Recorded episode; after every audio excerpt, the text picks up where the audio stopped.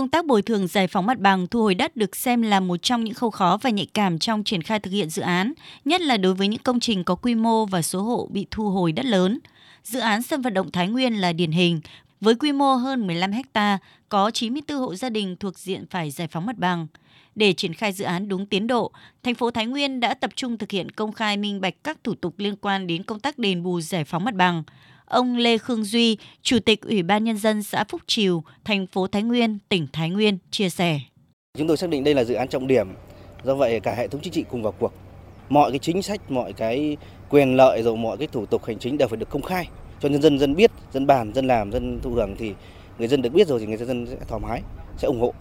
Trong giai đoạn 2021-2025, thành phố Thái Nguyên triển khai 16 dự án.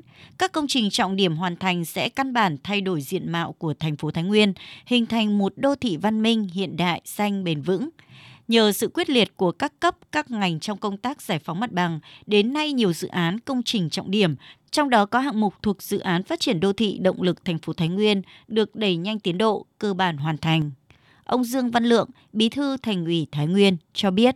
Ban hành cái chỉ thị à, về tiếp tục tăng cường cái sự lãnh đạo của Đảng à, đối với công tác à, dân vận trong triển khai thực hiện cái giải phóng mặt bằng. Qua đó thì tạo cái sự đồng thuận cao trong công tác thu hồi đất và bồi thường hỗ trợ giải phóng mặt bằng để thực hiện các cái dự án theo quy định.